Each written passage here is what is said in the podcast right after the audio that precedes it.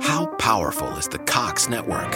So powerful that one day the internet will let your doctor perform miracles from thousands of miles away. Connecting to remote operating room. Giving a whole new meaning to the term house call. Operation complete. The Cox network. With gig speeds everywhere, it's internet built for tomorrow, today. Cox, bringing us closer. In Cox serviceable areas, speeds vary and are not guaranteed. Cox terms apply, other restrictions may apply. Trying to grab all the groceries in one trip? Oof, not how you would have done that. You know sometimes less is more. Like when you drive less and save with the USAA annual mileage discount. USAA, get a quote today.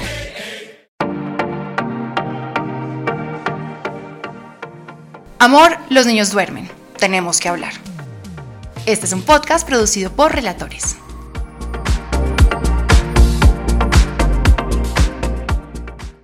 Amor, los niños duermen, tenemos que hablar, ya va por su quinto episodio y yo antes de que hablemos del tema de hoy, yo necesito darte un aplauso así, pero enorme porque estoy en shock con tu talento como podcaster.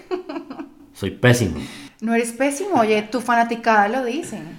¿Cuál fanaticada? Pues la fanaticada de mamás y de papás y de gente que tienes escuchándote y que además no conocían tu voz y no sabían muchas cosas de tu vida. Bueno, vamos a conocerlas. Vamos a conocer muchas más cosas de Santiago, anécdotas y cositas que a ustedes les encanta saber, porque saben que aquí en Amor los niños duermen hay chismecitos, pero chismes con propósito. Porque la idea es que de todas las historias que les contamos, de lo que hemos vivido nosotros, ah, pues ustedes puedan al final entender que hay cosas que pasan, que nadie tiene la vida perfecta, que no somos un matrimonio perfecto, pero que aún así aquí seguimos adelante dándola toda. Y en el episodio de hoy lo que quiero que hablemos es, bueno, de hecho hablamos de tu lado, los tuyos, los míos y los nuestros, porque resulta que cuando uno se casa llega esta persona que uno ama con todo su ser y que uno dice voy a estar el resto de la vida, ojalá con él. Y llegan con sorpresitas, sorpresitas como los suegros, como las suegras, sorpresitas como cuñados, insoportables. Eh, por el contrario, también gente que se vuelve eh, del gran amigo de uno, que es familiar del otro, y en fin. Pero todas esas historias quiero que compartamos hoy porque yo sé que son muchas las personas que sufren de esto y muchas veces no saben cómo manejarlo. Entonces, es el tema de hoy. ¿Te gusta? ¿Te, te agrada parece- que hablemos de esto y que echemos, buenísimo. que echemos chismecitos de lo, cómo hemos vivido nosotros esto? Parece buen, buenísimo. Pues es Comienza que- tú. Bueno, pues voy a comenzar diciendo que nuestras familias son eh, en estilos el agua y el aceite. Seguramente valores compartiremos muchos, pues por algo seguiremos juntos, porque si no sería muy complejo, pero en estilos somos familias completamente distintas. Mi familia está compuesta igual por mi papá y mi mamá, que fueron supremamente presentes. Mi papá eh, trabajaba mucho, entonces cuando el hombre llegaba a la casa era ejercer control, a ver que las niñas funcionaran bien, a controlar notas, eh, que no salieran más de la cuenta, que fueran niñas perfectamente presentadas, bien sentadas. Mi mamá, eh, la típica señora que nos recibía dándolo todo en la casa, con la tortica eh, cuando llegábamos del colegio. Una mamá hermosísima, entregada de verdad a la crianza de sus hijos y a responder por eh, esa familia que ella quería sacar adelante y pues que mi papá no estaba, entonces ella era la responsable de todo. Y tengo dos hermanos, una hermana mayor que hoy en día es dermatóloga, que es una persona que eh, parece que hubiera nacido en 1800 y que de la nada apareció por aquí en el 2020 y pico, porque es, es, es demasiado eh, estricta y anticuada en sus valores y hoy en día nos llevamos súper bien, pero ya van a entender por qué nos, nos generó tantos problemas eso.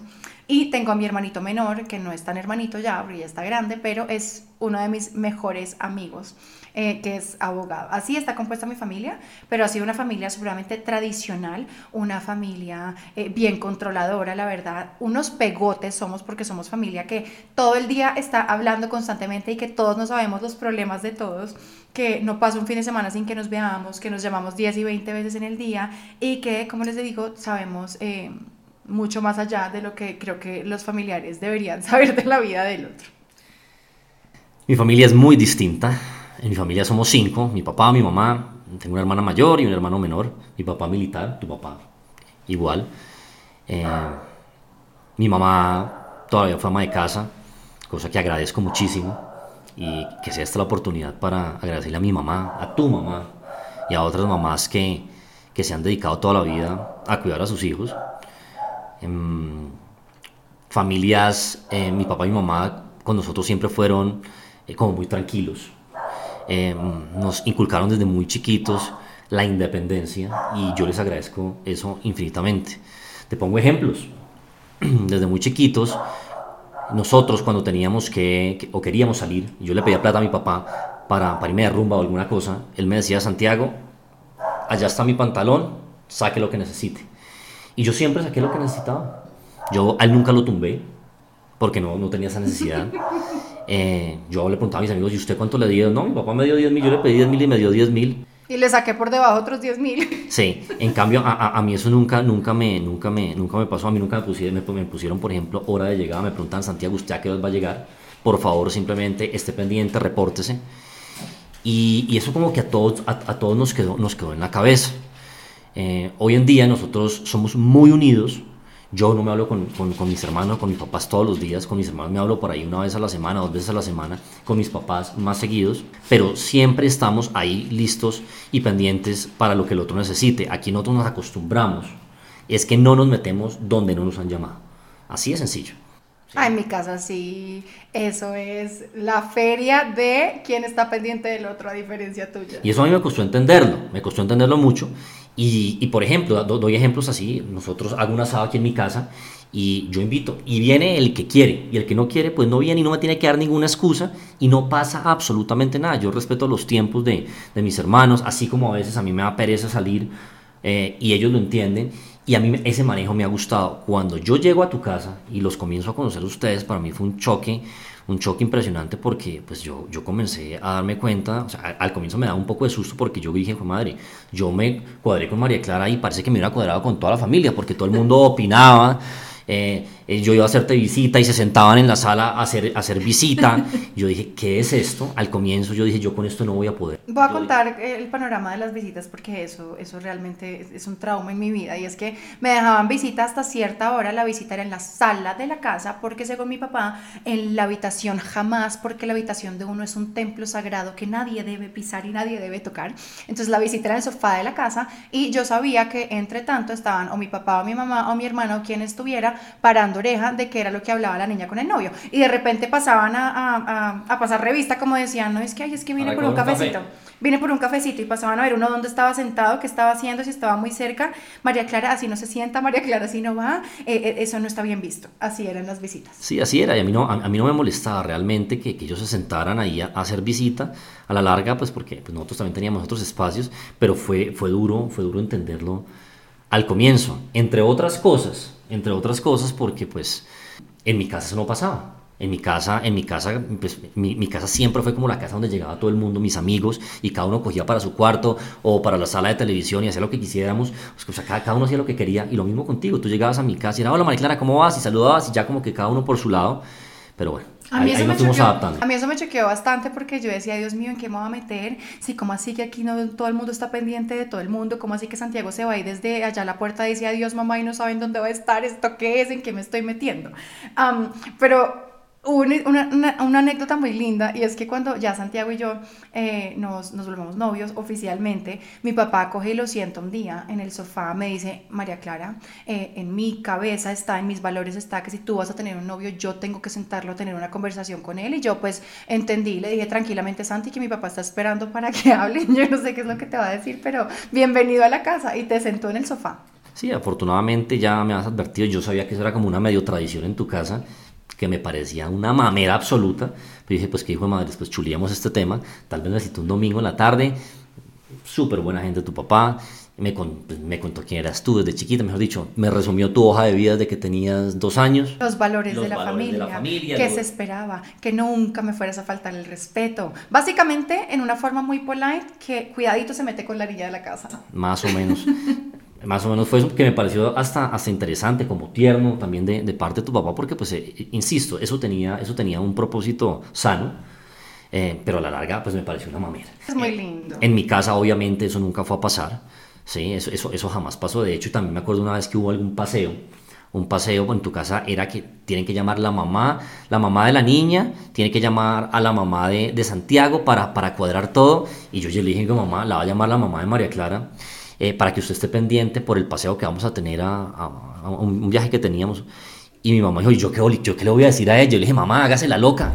Y mi, mamá me acuerdo que cuando la llamó tu mamá, mi mamá era toteada de la risa porque decía, ¿qué es esta vaina? Pero no siguió la cuerda. De esto se enteró mi mamá hace muy poco, de todas esas llamadas que le hacía a ella, como, hola Cecilia, mira, sí, es que me contaron que la nena, porque yo siempre he sido la nena en la familia, se va al paseo y quería saber, bueno, no, todo bien, ustedes están pendientes, claro que sí, la niña de la casa, bueno, no, yo aquí estoy pendiente también. Y Cecilia por el otro lado era pendientísima de la nena. Claro, llegábamos a la casa de Santi y allá sí se usaba que, pues, se van cada uno para su habitación. O sea, en la noche dormíamos en la misma habitación con tus hermanos. O sea, era una cosa como mucho más relajada. En mi casa jamás. El primer viaje que hizo Santiago conmigo era él por allá en su habitación y que ojalá quedara a 500 metros para que no hubiese peligro de que su niña perdiera la virtud.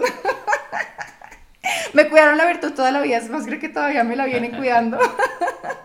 eso fue muy divertido, em, eh, pero, pero miren que también eso va generando ciertos problemas, porque por ejemplo, ya cuando íbamos creciendo, Santiago me decía, vámonos de rumbo, y yo, pero pues, ¿cuál rumbo? Si a mí me dejan únicamente, y esto era regla en mi casa, salir una vez al mes hasta las 12 de la noche. Y él se tuvo que adaptar un poquito a eso, yo también adaptarme un poco a que Santiago tenía una forma diferente de ser por la crianza que había tenido. Y creo que ahí es donde viene el primer aprendizaje y, la recordación que tengo yo de una frase que me dijo mi papá muy importante y que eh, creo que todos deberíamos tener en cuenta y es, uno, em, María Clara, tú te vas a casar no únicamente con Santiago, te casas también con toda su familia, así que mm, más vale que tengan una buena relación, más vale que sepas quiénes son, cómo te tratan, cómo te sientes.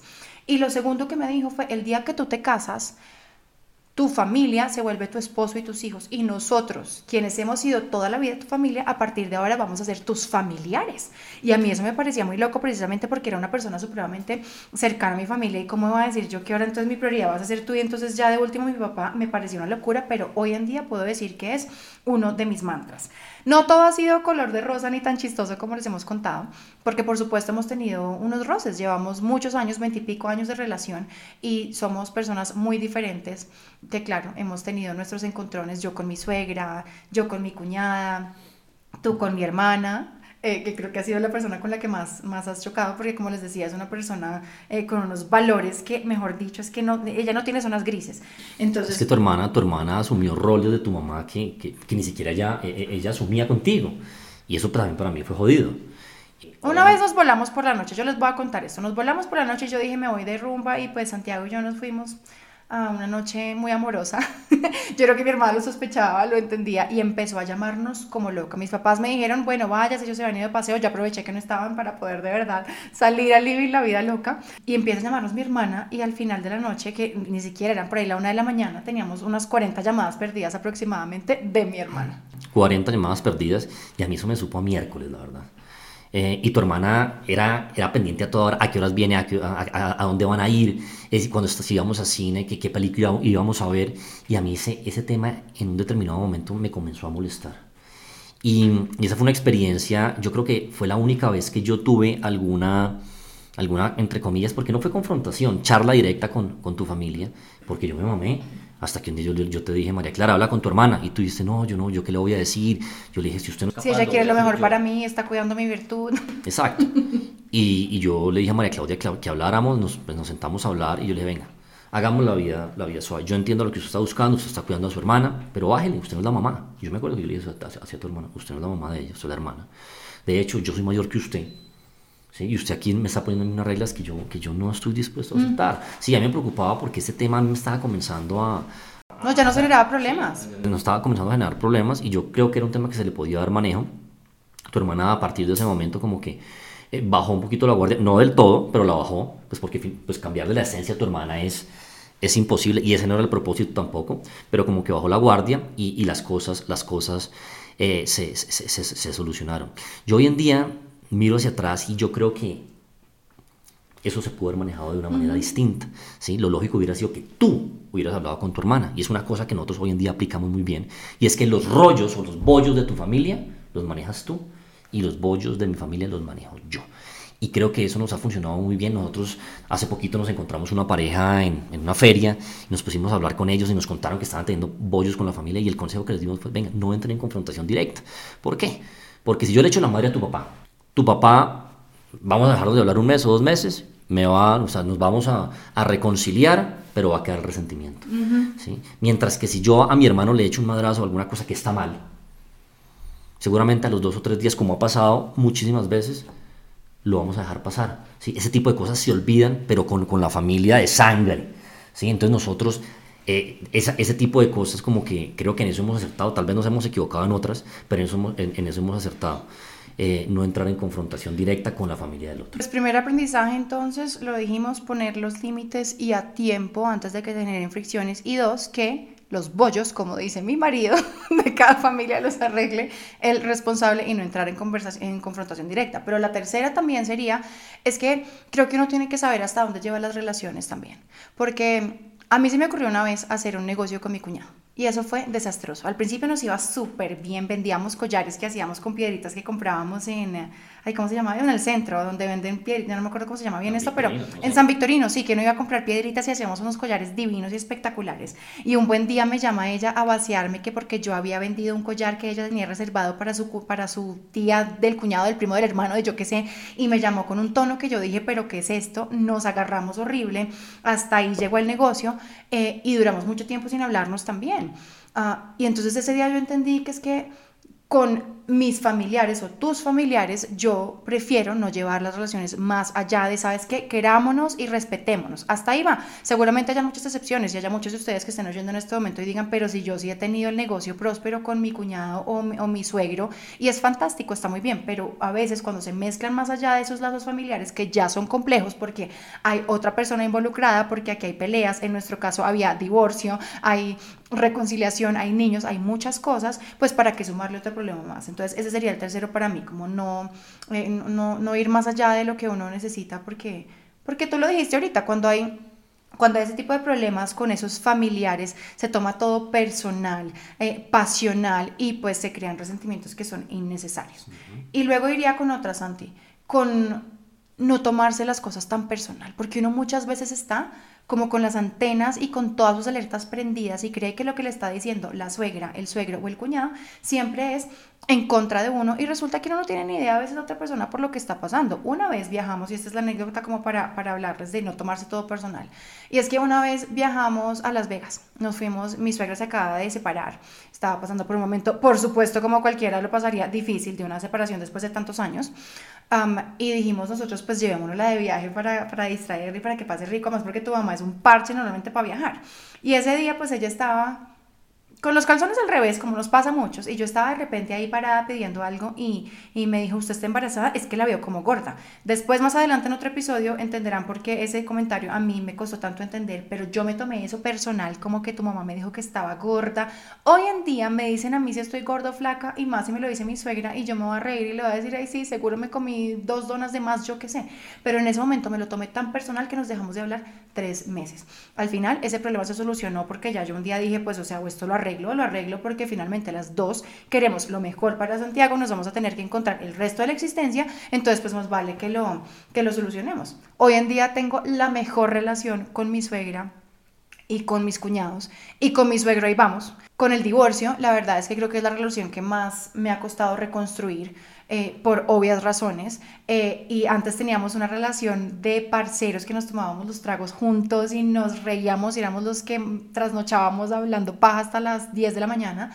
Pero hoy en día ahí vamos, es una relación que estamos reconstruyendo, pero también creo que los dos hemos entendido que cuando uno entiende que esa nueva familia que se conformó de nosotros y que estamos tratando de salir adelante, que tanto él como yo y todos los que estamos alrededor tenemos que estar poniendo lo mejor que podamos para que esto funcione. Porque en algún momento me decías tú, es que qué rico que los familiares entiendan que pues que, que aporten, que aporten en lo que puedan, les decían diversión, les decían que simplemente están ahí para ti, pero que no se conviertan en la piedra en el zapato. Y eso que estás diciendo es muy cierto y, y, y, y sigamos con el ejemplo de mi papá. Uh -huh. Mi papá y lo dije tal vez en, en, el episodio anterior, mi papá un día me dijo, Santiago, cuando fuimos a volver, me dijo, Santiago, si usted me pregunta si yo quiero que usted vuelva, no. Pero, pero lo voy a apoyar en la decisión que usted quiera tomar. Sí, y tal vez porque mi papá y yo somos los mejores amigos, y tal vez por eso ta, fue tan difícil, o al, o al, comienzo fue difícil reconciliar la relación. O sea, yo creo que usted ya está en otro nivel. Sí, o sea, tú ya estás completamente desarmado, o nunca estuviste armada, pero él sí estaba muy prevenido, porque él me dijo, eso que pasó es muy posible que vuelva a pasar. Pero él me dijo, Santiago, y si eso es lo que usted quiere hacer, nos vamos a configurar para que esa relación suya con María Clara funcione. Y mi papá también siempre, toda la vida me ha dicho, Santiago, nosotros los papás estamos ahí es para facilitarle la vida a ustedes, para aportar. Y yo siento que eso es lo que, lo que, lo que tanto tus papás con su estilo tratan de hacer, igual los míos. Y creo que cuando estamos hablando de los, de, los límites, hay que tener cuidado lo que tú dices también, y lo uno con, con, el tema de no tomarse nada personal, porque los papás de, de nosotros, los hermanos, yo creo que, claro, estoy hablando de una relación normal, ¿sí? Ellos siempre tratan de acertar, ¿sí? Ellos, ellos jamás van a hacer comentarios o opinar eh, para hacer daño, no, al contrario, ellos tratan, es desde, desde, su, no sé, conciencia mental, hacen comentarios que a veces son hartos o lo que sea, pero, pero es la forma como uno, como uno maneja, lo que yo siempre digo, las familias hay que administrarlas. Por ejemplo, cuando nosotros aquí, en esta casa, tomamos la decisión de remodelarla, mi papá vino y la conoció, creo que, no sé, 20 días antes de terminar, y Santiago, siendo que él, él, es ingeniero, digo, Santiago le quedó del puta la casa.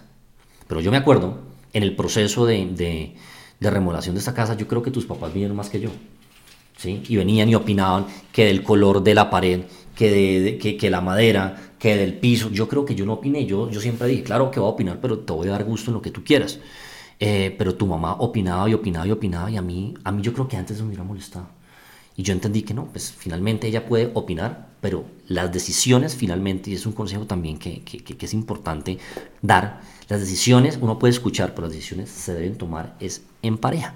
¿sí? Oír está muy bien, pero las decisiones se deben tomar en pareja. Y seguramente, si se toman en pareja, eh, donde, hay, donde hay como un consenso, jamás van a haber problemas. Yo te preguntaba a ti, si quieres esta pared roja, ¿la quieres porque tu mamá te lo dijo o porque a ti te gusta? Si es porque a ti te gusta, si el rojo me parezca asqueroso, no importa, pero, sí, pero, pero si es lo que tú quieres, está muy bien. Y yo creo que, que, que, eso lo hemos entendido nosotros y también lo ha entendido, lo entendido tu familia. Claro, pero ¿sabes por qué? Porque hemos hablado a tiempo. Y les voy a poner otro ejemplo de algo que pasó cuando Matilde era muy chiquita. Decido yo dejarle a mi mamá, a Matilde, la persona que más confiaba en ese momento para su cuidado, que tendría unos dos meses para que Santiago y yo pudiéramos salir. Me acuerdo que fuimos a ver un partido de fútbol. Y en pleno partido, o sea, estaban en medio tiempo, o yo no sé, o ya se iban a ir a penaltis, o sea, fue súper dramática la cosa. Me llama mi mamá y me dice, nena, no, Matilde, de verdad no para de llorar. Yo ya le di los teteros de la leche materna que, que, que tú me diste. Yo tengo aquí un tarro de fórmula, ¿será que le doy esto? Y yo, para, que inmediatamente me voy para allá. Cuando llego, eso había un caos porque Matilde no había parado de llorar, porque mi mamá me empieza a decir que es que claro que yo la tengo mal acostumbrada, que Matilde es una niña ansiosa y muy llorona porque eso debe ser por la teta y que por eso yo le debería dar un tetero de fórmula. Y yo inmediatamente me salió aquí una momsila y una guerrera que tenía yo dentro que ni sabía porque creo que es la primera vez que le pongo un límite a mi mamá y fue lo más sano de la vida. Y le digo, mira mamá, gracias por tu ayuda pero te quiero preguntar si tú estás dispuesta a cuidar a mi hija con mis reglas, porque mi regla es que aquí hay lactancia materna y eh, que la niña no se va a poner, no se va a dejar llorar y que la niña va a llorar porque no es porque sea ansiosa, sino porque es un bebé. ¿Te gusta? ¿Te parece así? ¿Me puedes ayudar así, mamá? Y si no, no hay problema. Yo te entiendo que tienes otros métodos de crianza, pero ese es el mío. Y los métodos de crianza que hemos establecido Santiago y yo se van a respetar.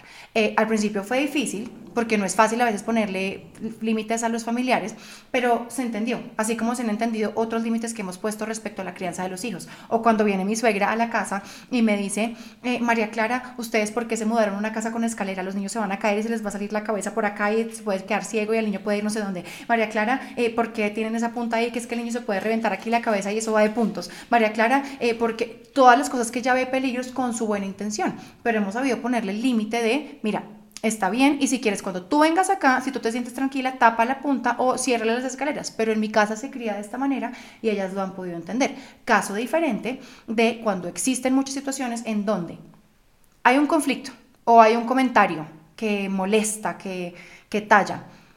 El responsable, pongamos el ejemplo, que tu mamá dijera eso de todo el día de las escaleras, que porque vivimos acá, que porque nos mudamos acá, que deberíamos estar en otro lugar. Yo te diría a ti, Santiago, tu mamá eh, lo primero que haría, mentira, sería decirle, sí, sí señora, listo, después lo miramos, que es lo que yo normalmente hago porque uno tiene que aprender a hacerse el loco. Eso sí es el mejor consejo que les doy, siempre y cuando no sea una cosa de verdad que ya esté atentando contra la tranquilidad de uno. Dos, si no funcionó, te diría a ti, Santiago, tu mamá está muy intensa con este tema, por favor, video ocúpate de ella porque yo ya estoy como con mi copita medio llena. Pero, ¿qué pasa si tú vas y lo dices? Y esa persona no es capaz de entender que es que aquí hay unas reglas, aquí hay una configuración, aquí hay un estilo de familia que puede ser muy distinto al de ella. A esos familiares tóxicos. Yo, por ejemplo, les diría, porque sé que sucede muchísimo, y es pónganle su límite, y si tiene que ser el límite de, mira, no nos veamos por ahora, o no te puedo tener en mi vida, eso también está bien, porque es que al final lo único que uno tiene que defender o proteger más bien es esta nueva familia que se ha armado porque tenía razón mi papá cuando dice que esas personas, los papás, los hermanos siguen siendo la vida de uno, pero pasan a ser familiares. Y lo que se tiene que proteger es este núcleo que hemos armado acá. ¿Qué opinas de eso? ¿Muy fuerte? Sí, no, afortunadamente nosotros lo hemos tenido que vivir. O sea, tu mamá, mi mamá, tu papá, el mío. Cuando algo se ha presentado, hasta ya han llegado y, y como te digo, ellos, o sea, ellos han sido apoyo para nosotros, pero sí, sí, así debe ser. Si, si hay algo que le está generando ruido a uno en ese caso particular, pues simplemente no le vuelvo a pedir el favor a mi mamá que venga y cuide mis chinos. Me busco otra ayuda o simplemente si tengo un viaje, pues no viajo. ¿sí? alguna cosa hago porque no tiene que vivir en paz claro, si hay unos casos peores, la, suegra metida, el suegro cansón, que eh, te envenena a ti o me envenena a mí, y lo que, lo, lo, que están buscando es como dividir a la pareja o, a los hijos o lo que sea, o sea, metieron con los hijos, pasan mucho, pasa mucho. Que no suman, sino que restan. Pues y ahí es donde uno tiene que tener el ojo abierto y decir, ok, me está sumando a mi propósito de vida o no, y sin culpas y sin penas y sin esa creencia antigua de que es que como es mi mamá o como es mi hermano y es mi sangre, entonces tiene que estar aquí por sobre todas las cosas, eso ya está mandado a recoger, o al menos en nuestro caso está mandado a recoger. Por la sanidad de la familia, uno se hace un lado, ¿sí? Es, es, es sencillo. Pienso yo que es muy lindo, en cambio, cuando todos en el núcleo y en los familiares pensamos así, porque cada uno siempre va a estar pensando en que yo estoy en la vida del otro en la medida en que tengamos una buena relación. No es que voy a estar ahí porque voy a estar ahí, así yo le saca la vida imposible, ¿cierto? Eso por un lado.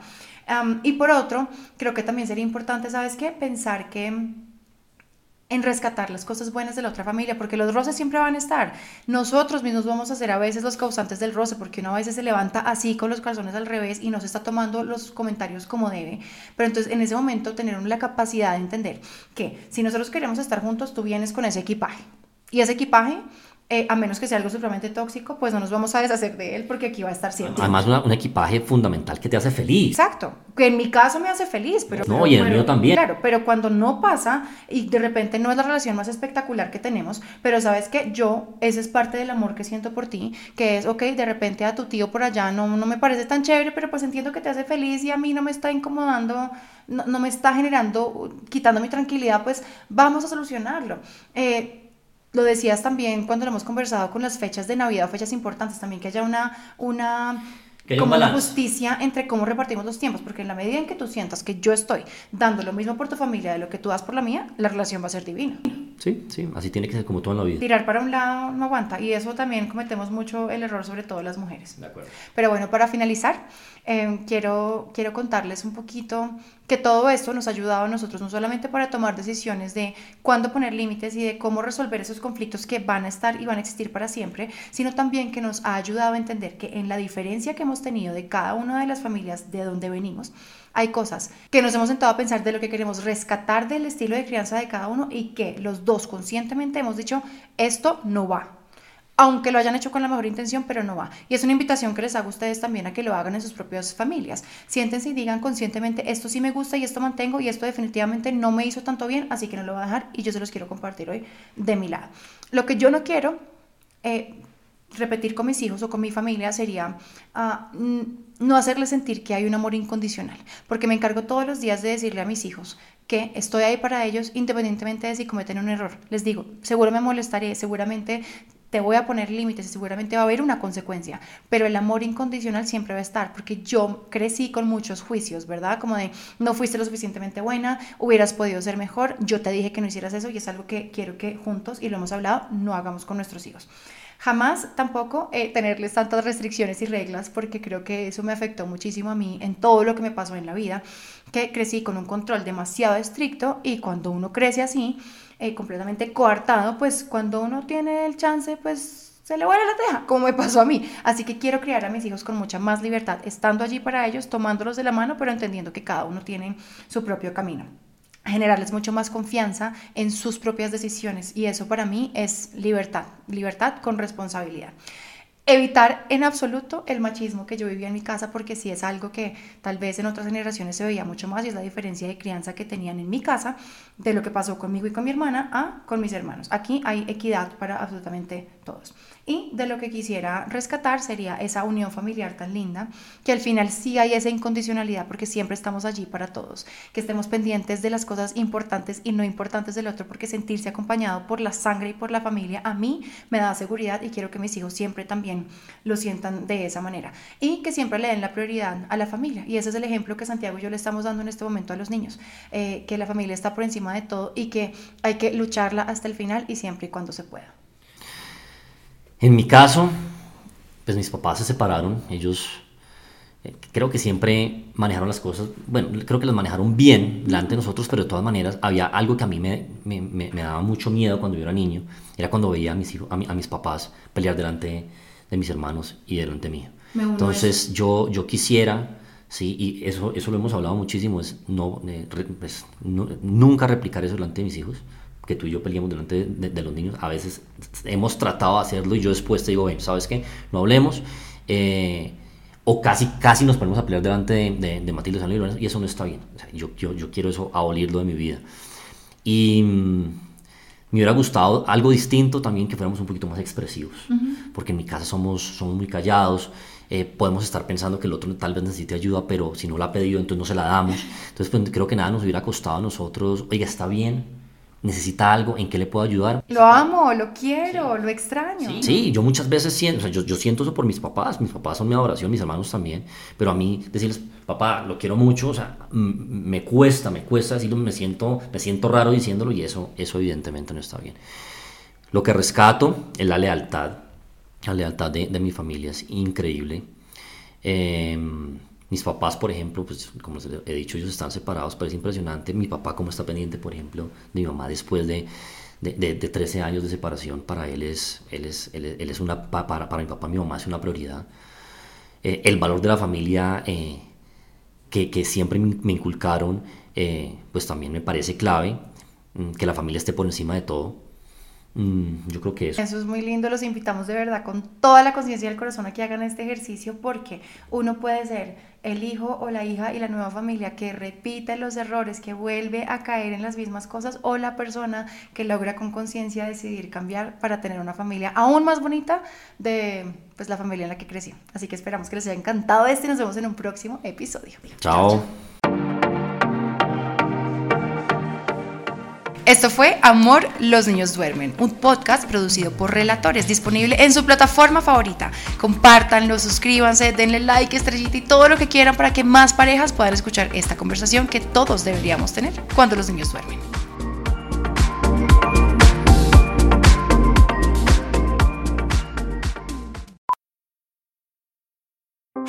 Powerful is the Cox network? So powerful that one day the internet will let your doctor perform miracles from thousands of miles away. Connecting to remote operating room. Giving a whole new meaning to the term house call. Operation complete. The Cox network. With gig speeds everywhere, it's internet built for tomorrow, today. Cox, bringing us closer. In Cox serviceable areas, speeds vary and are not guaranteed. Cox terms apply, other restrictions may apply. Trying to grab all the groceries in one trip? Oof, not how you would have done that. You know sometimes less is more. Like when you drive less and save with the USAA annual mileage discount. USAA. Get a quote today.